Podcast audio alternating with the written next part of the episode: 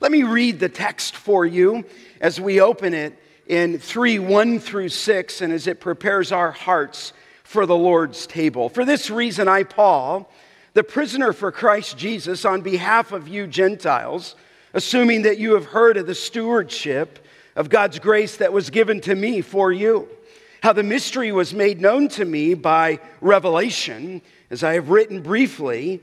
And when you read this, you can perceive my insight into the mystery of Christ, which was not made known to the sons of men in other generations, as it has now been revealed to his holy apostles and prophets by the Spirit. This mystery is that the Gentiles are fellow heirs, members of the same body, and partakers of the promise in Christ Jesus through the gospel. Let me pray. Father, thank you for this wonderful text. Father, it probably could be that when the Gentiles first heard this, that out of the entire book of Ephesians, chapter 3 was the most thrilling for them. Father, we come to crucial truth for junior high students today, for high school students, for singles, for adults and families, as we understand the unfolding of this mystery. Be our teacher. Father, may the Spirit illuminate the truth to our mind. And then, Father, as it leads into the Lord's table, may we give glory to Christ. We ask this in His name. Amen. I mentioned that in my prayer that this may have been one of the greatest joys when they first heard this read in their worship services. This must have thrilled their hearts. Not only do we find the mystery in chapter 3, but certainly we come even this morning to one of the greatest portions in all of the scripture into the heart of the apostle Paul. He was an apostle to the Gentiles. I don't make more of Paul than I do of Christ because Paul said that he preached the unsearchable riches of Christ. But he was the one to whom the revelation was given to him, to the holy apostles, to the prophets, who was conveyed it to us, to the saints. You're holding it in your lap even now. Now, the focus of chapter 3 is really clear. It's on the mystery of Christ. Look at verse 3. This mystery, he says, was made known to me. He says in verse 4 that you can perceive my insight into the mystery of Christ. It's stated again in verse 6 the mystery is that the Gentiles are fellow heirs. And then in verse 9, to bring to light for everyone what is the plan of the mystery hidden for ages in God who created all things? So, the mystery of Christ. You say, what is the mystery? Well, it's not a secret because it's been revealed. It's not hidden anymore. It's revealed. It's look, it's specifically spotted and, and spoken of in verse 6. This mystery is that the Gentiles are fellow heirs, members of the body, partakers of the promise in Christ Jesus through the gospel. It's the inclusion of the Gentiles, it's the local church.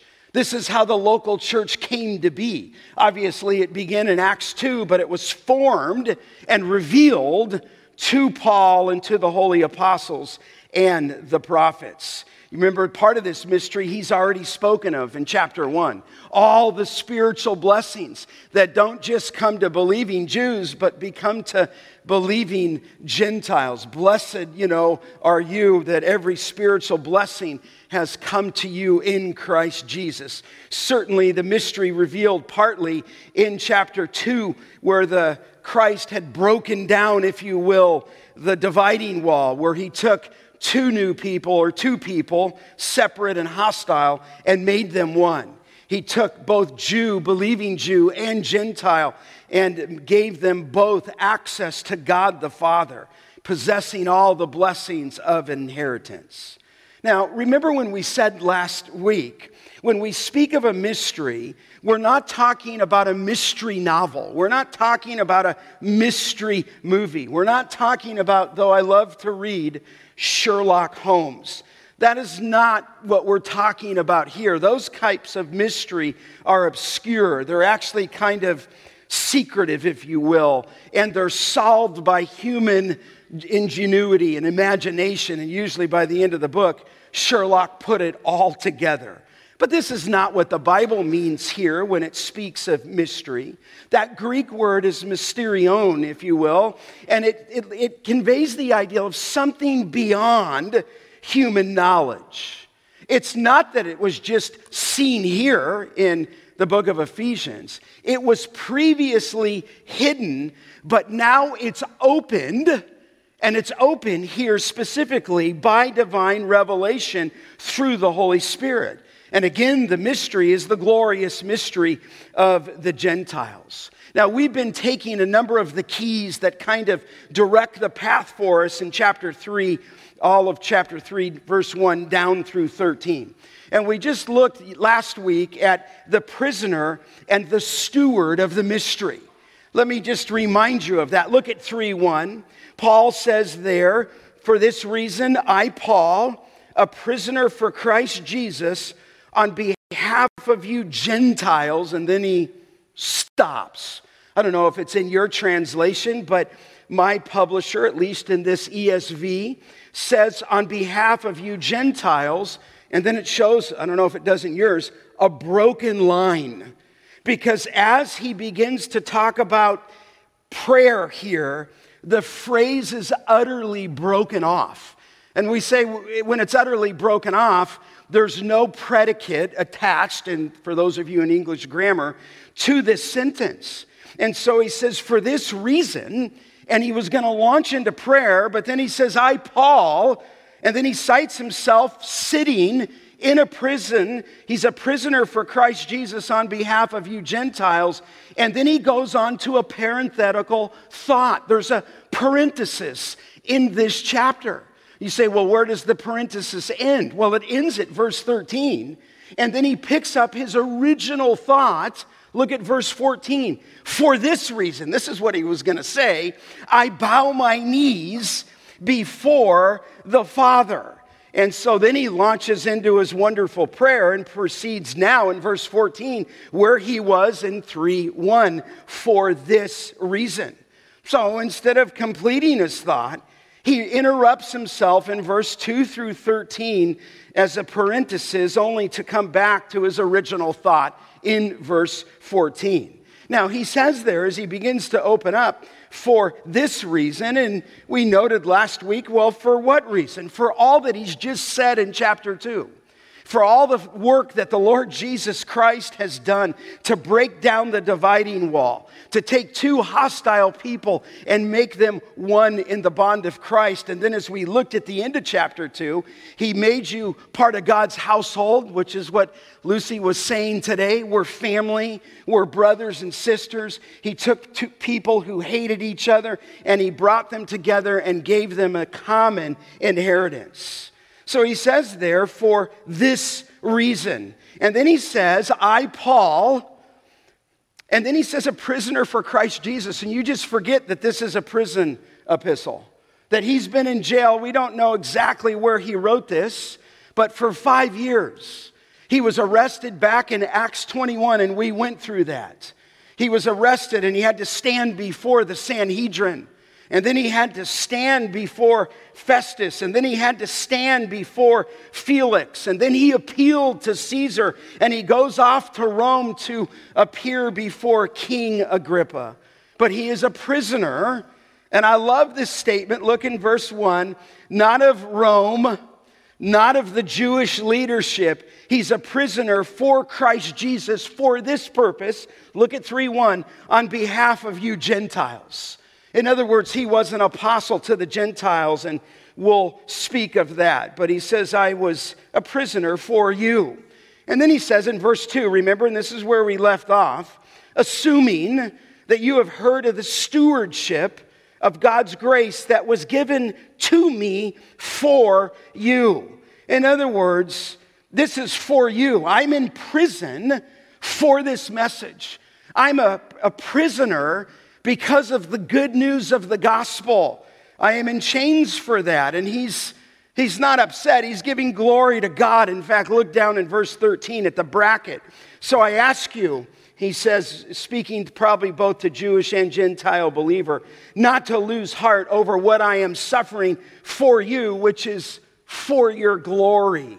And so he's rejoicing in that. Now, Paul says this is so important that he was given a stewardship, okay? And we mentioned last week, it's the word for manager. Uh, sometimes in some translations, they say he was given an administration, okay? And the idea is he's conducting business on behalf of another. Paul looked at himself as a steward. He was given something by God. Now, look specifically what was given. It said there, he heard of the stewardship of God's grace that was given to me. Grace was given to Paul. In other words, this stewardship not just was handed to him, but given to him, not in his own choosing, but by the grace of God. And I think he never got over that. I, I think he, even though he's sitting in a, in a Roman prison, likely, Caesarea or Rome when he wrote this, I think he's in Rome. He's chained from other passages to a Roman guard. He's rejoicing. And I thought to myself, how about us this morning? This guy was not only redeemed, on Acts, in Acts 9 on the Damascus Road, but he was called from the very beginning to be an apostle, and he's given this stewardship, and it was God's grace, and he never got over that. Look at 3 7. He says, Of this gospel I was made a minister according to the gift of God's grace. He never got over this. Look at verse 8. To me, though I am the very least of all the saints, this grace was given, the undeserved favor of God. And I mentioned last week, this is not just the grace of salvation, this is a grace gifting, if you will. It's the grace of being an apostle. Now, he, says it again. Look at the end of, uh, or in verse 2. This God's grace was given to me for you, the Gentile believers. He's imprisoned for this stewardship. Let me just show you one thing uh, of another passage that is very similar to this. Look over at the book of Colossians. It's a wonderful section of scripture. It just illuminates what he's saying right here. But he, he goes on into this stewardship in verse 25. He's talking about for the sake of his body at the end of verse 24, he's suffering for your sake. 124 of Colossians for the sake of his body, that is the church, he says, of which I became a minister according to the stewardship from God that was given to me for you to make the word of God fully known. And then he explains it the mystery hidden for ages and generations, but now revealed to his saints. To them, God chose to make known how great among the Gentiles are the riches of the glory of this mystery, which is Christ in you, the hope of glory. Very similar. Look back to the book of Ephesians. Uh, you, you might say, okay, stewardship was given to him. Management was given to him. He was given responsibility. That which was given to him was the grace of God and always, God's gifts are never for myself, yourself. Your gifting is always for another, and his gifting was the Gentiles. But you say specifically, though, in this stewardship and by this grace, what was given to him? Look at verse 3. How? He's explaining this. He just, here's this parenthetical thought how the mystery was made known watch this, to me by revelation as I have written to you briefly. And so this brings us to the second key. Not only is Paul a prisoner and steward of the mystery, but let's just walk in this. Here's the mystery of revelation. This mystery, Paul says there, was made known to me. And it was made known to Paul, look again in verse 3 by revelation. This is crucial. What is that? He was given revelation. God spoke to him, okay? The, the ideal of revelation here is an uncovering. It's something that previously had been covered, if you will, but now it's uncovered and it's revealed. Well, what is this? This revelation was direct communication from God. You say direct? Yes, direct. That's why this carries apostolic authority, high school students. This is why this carries apostolic authority, junior high students and adults. God spoke to him, revealed to him the mystery that was, un, that was covered, now it's uncovered. You say, well, when did he receive that? Well, l- let me show you. Look over in the book of Galatians, okay? Uh, the book of Galatians. In fact, look back just a couple pages. Go back to the book of Galatians. Don't know if you've ever quite seen it in this way. He says, I was, and I'm in Galatians 1:14. And I'm when did Paul, when did God give Paul this revelation? He says, I was advancing in Judaism in 114. He's unsaved Saul, right? Beyond many of my own, my own age among my people, so extremely zealous was I for the tradition of my fathers. You know this in Acts 1 through 9. But when he who set me apart, amazing, before I was born, just stop there for a second. He set Paul apart before he was born, even though he was utterly a legalistic Jew, a Hebrew of Hebrews, persecuting believers, going from city to city with letters and arresting them. And then at the death of Stephen, he's holding their coats.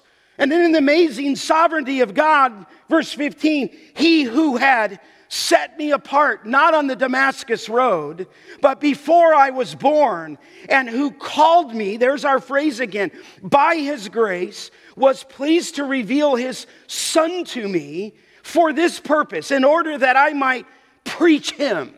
I love that. Preach him among the Gentiles. He said, I didn't immediately consult with anyone. Interesting. Nor did I go up to Jerusalem to those who were apostles before me, but I went away into Arabia and returned again to Damascus. You say, where did he go? He went into Arabia. What was he doing? He was receiving divine, direct revelation from very God. That's why when we open this book, it's not a triteful thing, and you know that.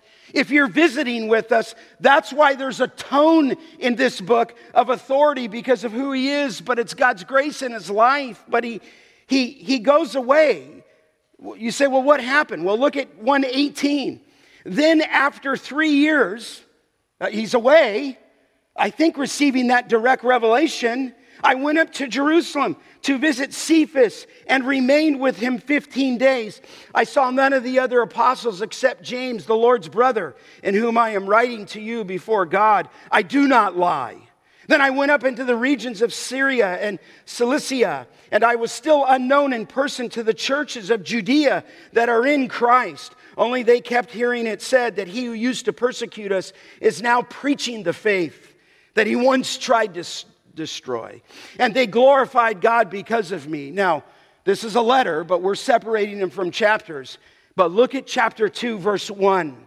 And then after 14 years, I went up to uh, again to Jerusalem with Barnabas, taking Titus along with me.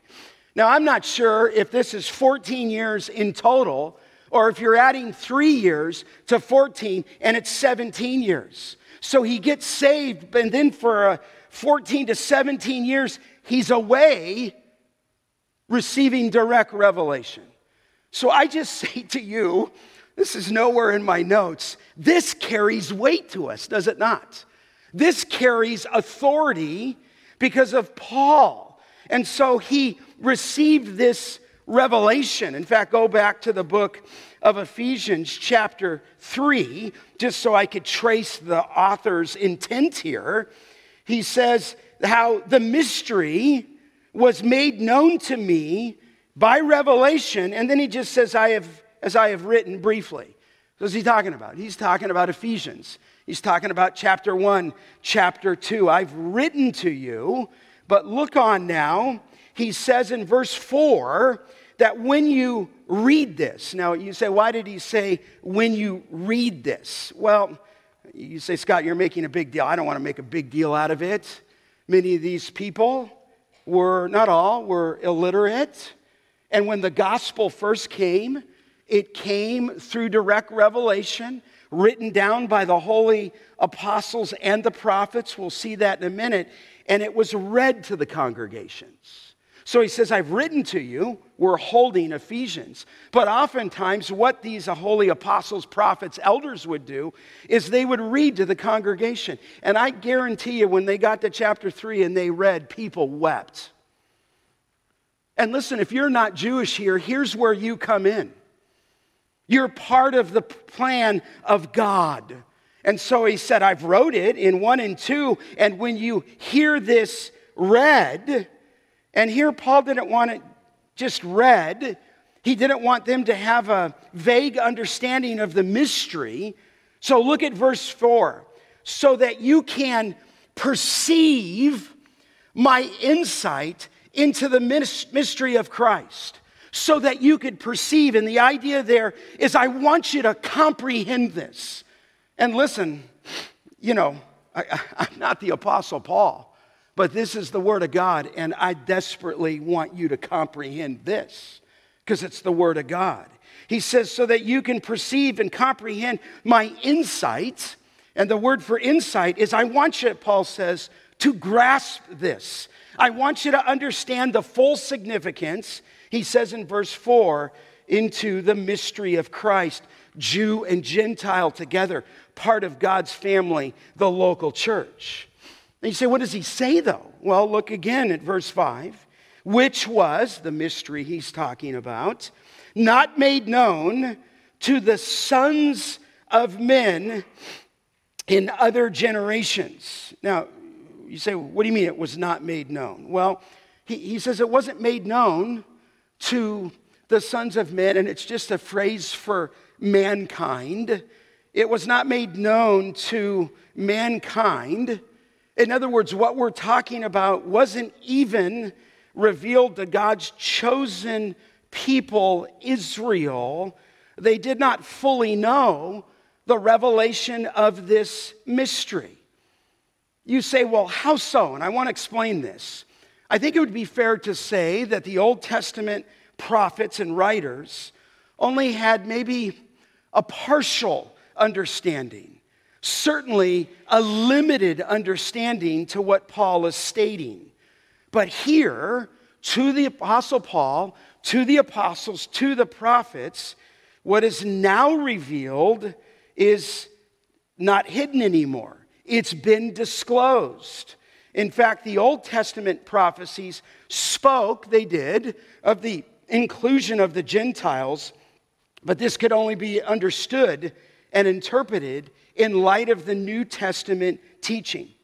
Let me give you some examples. In fact, in the book of Genesis 12 3, it says there, let me bring this up. We won't have time to turn to all of these. Go to the next slide. It says, I will speak, God speaking to Abraham. I will bless those who bless you, and, and him who dishonors you I will curse. And in you, you know this phrase, all the families of the earth shall be blessed. We know that. All the families, not just the Jewish people, but through Abraham and through his line, there would be a blessing to all families, to all people, to all nations. This is Tyler and Lucy's heart. Less than 1% of 3 million people know Christ. That in you, all the families of the earth will be blessed. We knew that.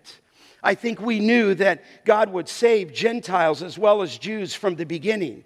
But before the coming of Christ, this happened only to the Gentiles when they became Jews, you might say, through proselytizing. In other words, to become a Jewish person, you had to become a member of the covenant people through the rite of circumcision. And even then, you were just kind of attached, but you're not part of the family. No one understood this until Paul penned Galatians 3 8, okay? Look how it became true. And the scripture, foreseeing that God would justify, and this is key, we don't have time, the Gentiles by faith. It's always through faith. Preached the gospel beforehand to Abraham, saying, In you, what? All the families of the nations will be blessed in you. So it was spoken of all the way back in Genesis 12, but it finds its fulfillment here when Paul and God would justify, God specifically, the Gentiles by faith. And so it was there, but it, it was hidden and it's revealed. Let me show you another one Isaiah. It's Isaiah chapter 49, verse 6. He says, Is it too light a thing that you should be my servant to raise up the tribes of Jacob, to bring back the preserved of Israel? First speaking to them. I will make you, and you've seen this scripture before, as a light for the nations, that my salvation may reach to the end of the earth. It was spoken that, that the light would be not just for the Jewish people, but for the nations, for this reason that God's salvation would reach and extend and find itself all the way to the ends of the earth. Jewish people would read that, but it never came into full light until Acts 13. This is the New Testament. Go to the next slide. Just showing you this. Paul and Barnabas spoke out boldly. It was necessary that the word of God be spoken first to you, to the Jewish people. First, since you thrust it aside and judge yourselves unworthy of eternal life, behold, here then they begin to go to the Gentiles. For so the Lord has commanded us, saying, quoting Isaiah, I have made you a light for the Gentiles that you may bring salvation to the ends of the earth. And so I just show you a couple places. It was stated in the Old Testament, but it was hidden. And so now there's a revelation. Now something's been disclosed. And what's been disclosed is that the Gentiles are fellow partakers of the Word of God. I mean, the Old Testament saints looked forward towards the Messiah, but Genesis in Genesis, but they had no idea that it would be the church body. They had no idea that the Gentiles aren't just an attachment to the Jewish religion. God broke down the barrier. He created two people and He created one new man, one new humanity. And now, this is why He goes into the sovereignty of God in chapter one. He wants you to understand that you just weren't attached to the plan of God in the Old Testament, that God had you in mind that He chose you before the foundation of the world, that you were part of the plan of God, but here it's being revealed. Not only are you part of the plan of God, but you're in God's household, chapter 2, verse 19. You're part of God's dwelling, He dwells with you. You are God's temple. You are part of the church, which was hidden and now has come alive, where that church is now no respecter and makes no distinction between people. You say, well, then if the prophets were writing and they understood and they grasped part of it, yes, but they were writing things they didn't always grasp. Say, how do you know that?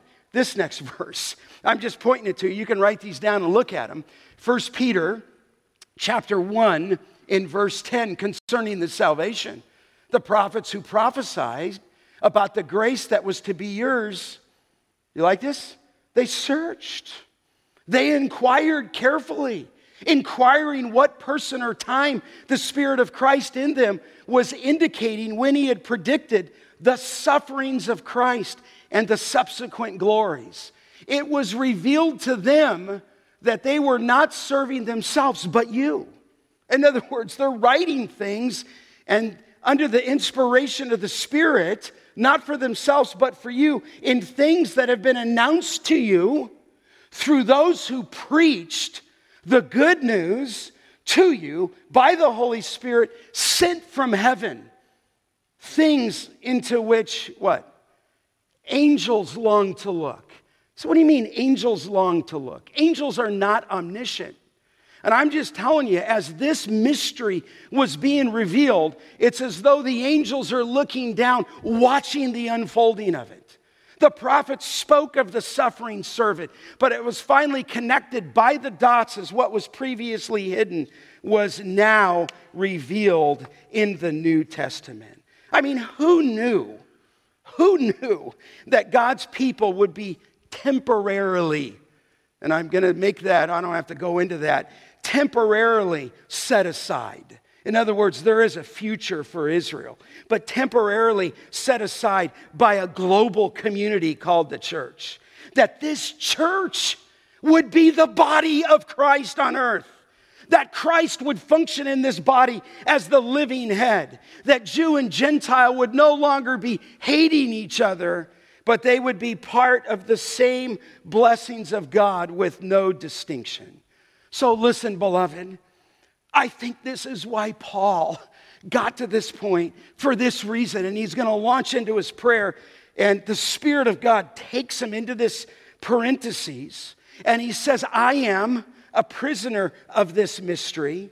And the revelation of this mystery has now been revealed or uncovered, the mystery which in other generations was not made known to the sons of men.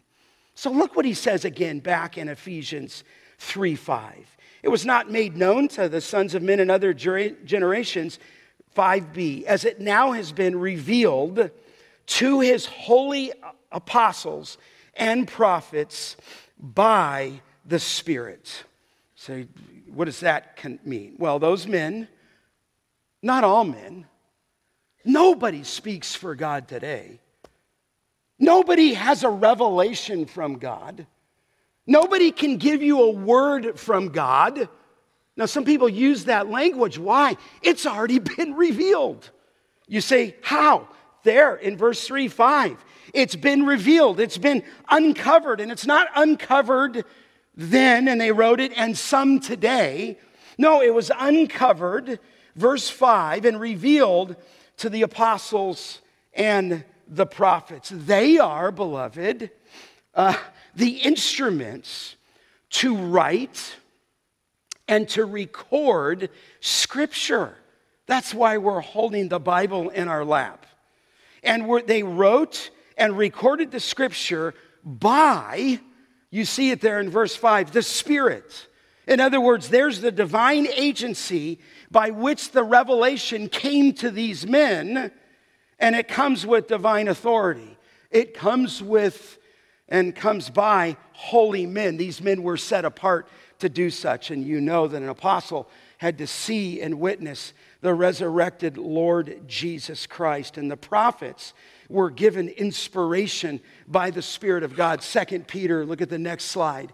Knowing this, first of all, Peter, the apostle Peter, that no prophecy of Scripture ever comes from someone's own interpretation. For no prophecy was ever produced by the will of man, but men spoke from God as they were carried along by the Holy Spirit. Listen, let me just say gently to you. You're holding in your lap a Bible, you're looking at it electronically. It is the holy Word of God. It's been given by God to these holy apostles, to these prophets who recorded the scripture for us. In fact, it kept, and I won't go into John 14 and 15, that's all on our website in our teaching, that the apostles were going to be given the truth by the Lord Jesus Christ, and that was fulfilled even here. Now, you say, what, what is it exactly again? He just sums it up. Look at verse 6. This mystery is that what was given to them? The Gentiles are fellow heirs, members of the same body, and partakers of the promise in Christ. You say, well, what's he doing? He's just explaining the unfolding of the mystery, and he puts it, interesting in the language, um, in three parallel expressions. And on every one of these expressions, there's a prefix attached to the, to the Greek word. And so, what he says here, and I'll say it, it's a little different in the translation, that they are either co, is that prefix, or literally fellow, okay, and he's speaking of the Jews and the Gentile believers, are fellow heirs, fellow members, and fellow partakers of Christ. So, listen, here's just the take home for you. He just unfolds the mystery just a little bit more. He says, number one, that the Gentiles are now, you could see it in 3 6, fellow heirs. In other words, if you're not Jewish in here, you are a fellow heir with any Jewish believer. You just didn't come attached to it. You are part and parcel of the plan of God for the ages. You are no longer, back into that language of chapter 2, a stranger and alien.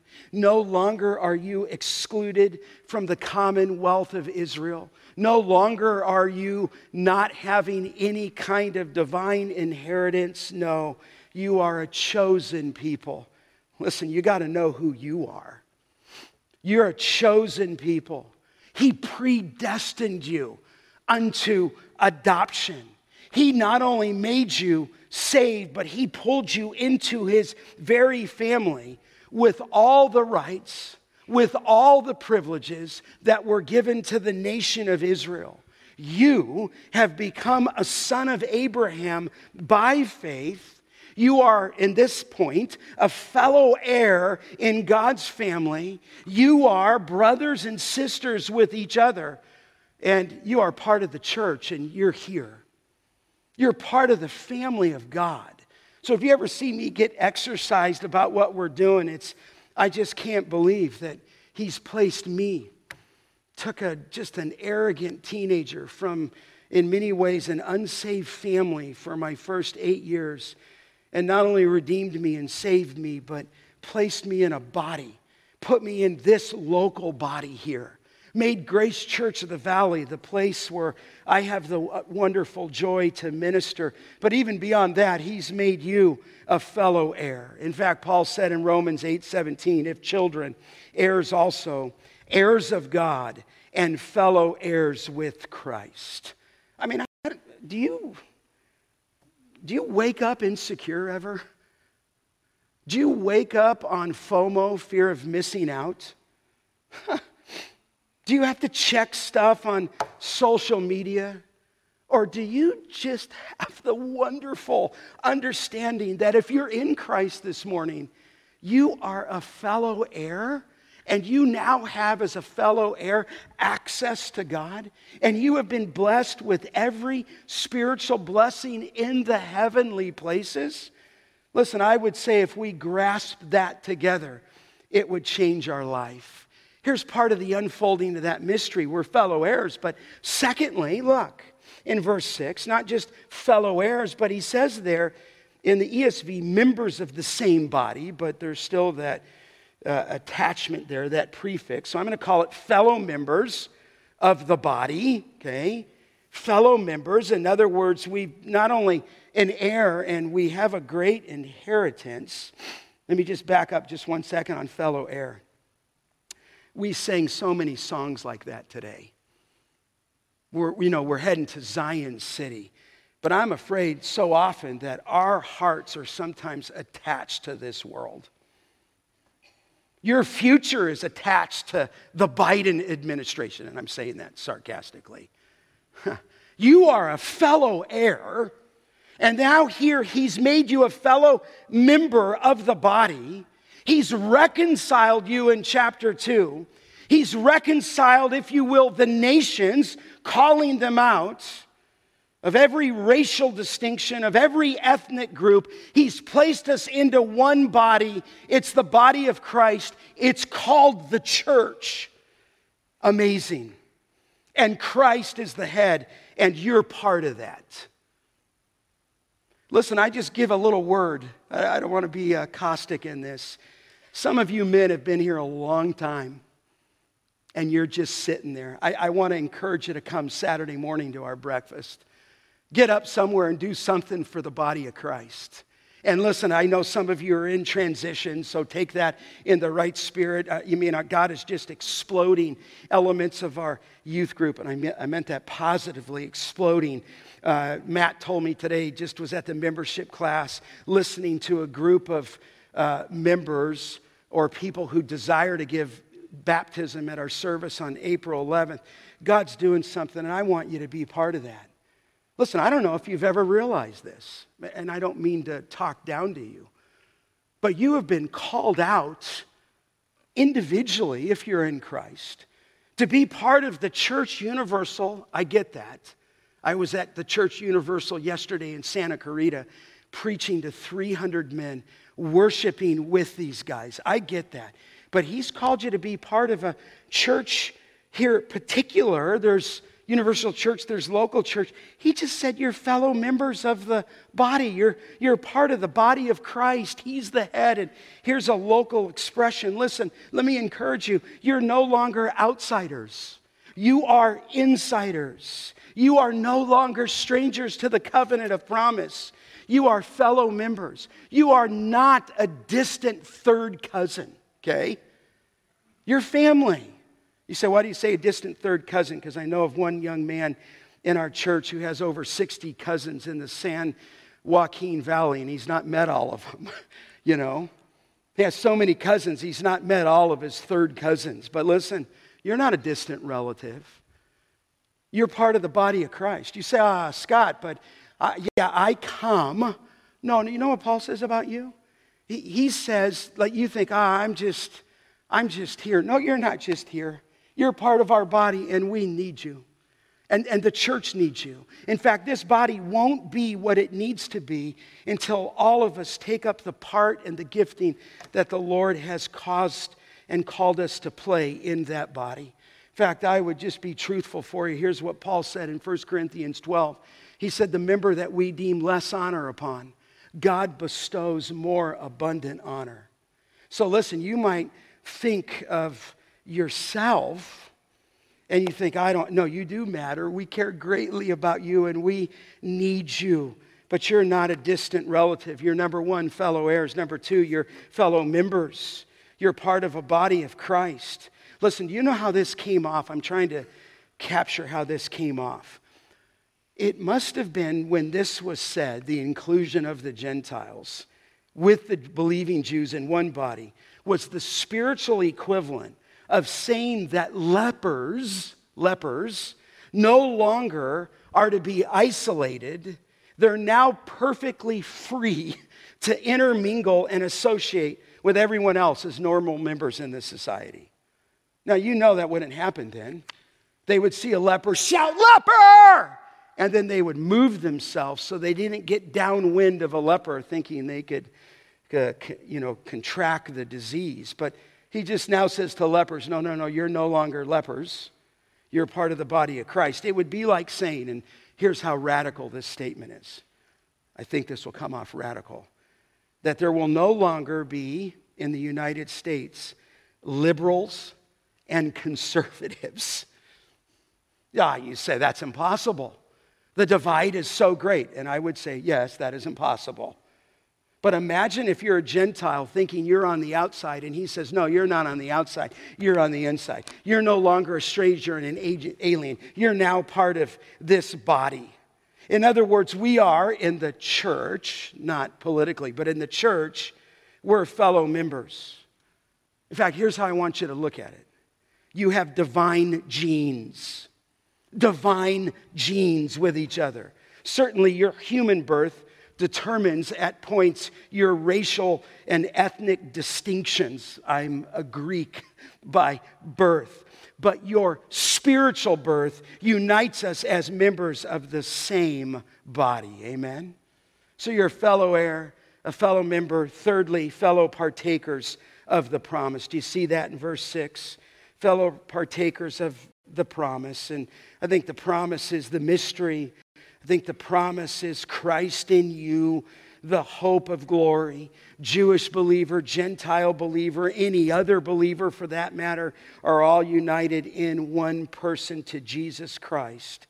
So Paul declares that Gentiles and Jewish believers together are fellow heirs of the same blessing, fellow members of the same body, fellow partakers of the same promise that was given to all of those saints who knew the Lord in the Old Testament, now we become partakers of those promises. Now, just one final phrase. And to me, it might be the best one. He's not just talking about here the brotherhood of man. He's not just talking about, hey, we're all part of the same team. I'm not talking about that. I'm not talking about the culture of a team in athletics. I'm not talking about the United States in which we live in, which we seem to be more divided than ever. And neither is Paul. You say, how so? Look at the text.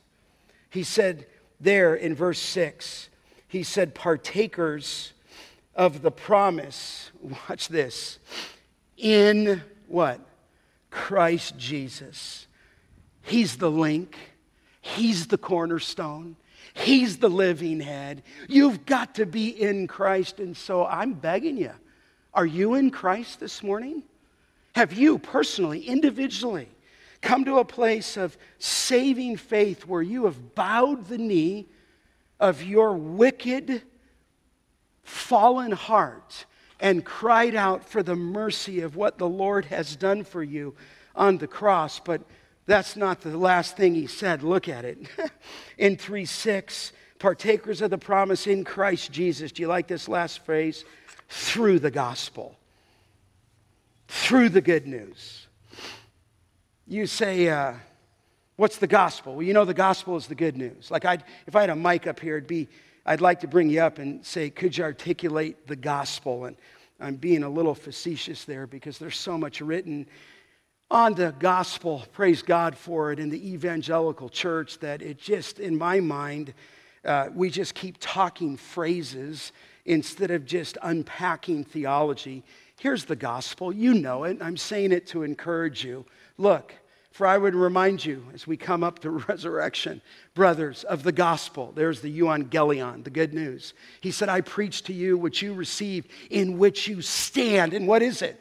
I delivered to you of first importance what I received. Here's the gospel. You know this that Christ died for our sins in accordance with the scriptures, that he was buried, and that he was raised on the third day in accordance with the scriptures. There's the gospel. So listen, rejoice in who you are, rejoice in what the Lord has made you. And listen, I probably got off a little bit on the practical section of what the church looks like. I just can't wait to get to chapter four through six. And it, it's going to be convicting because he wants this body to glorify him. And I think in many ways we are. But I want us to be a church that's, a, that's an Ephesian like church out of the truth of God's word, that we would obey what's there. He's just laying down the principles that he's given us great unity together.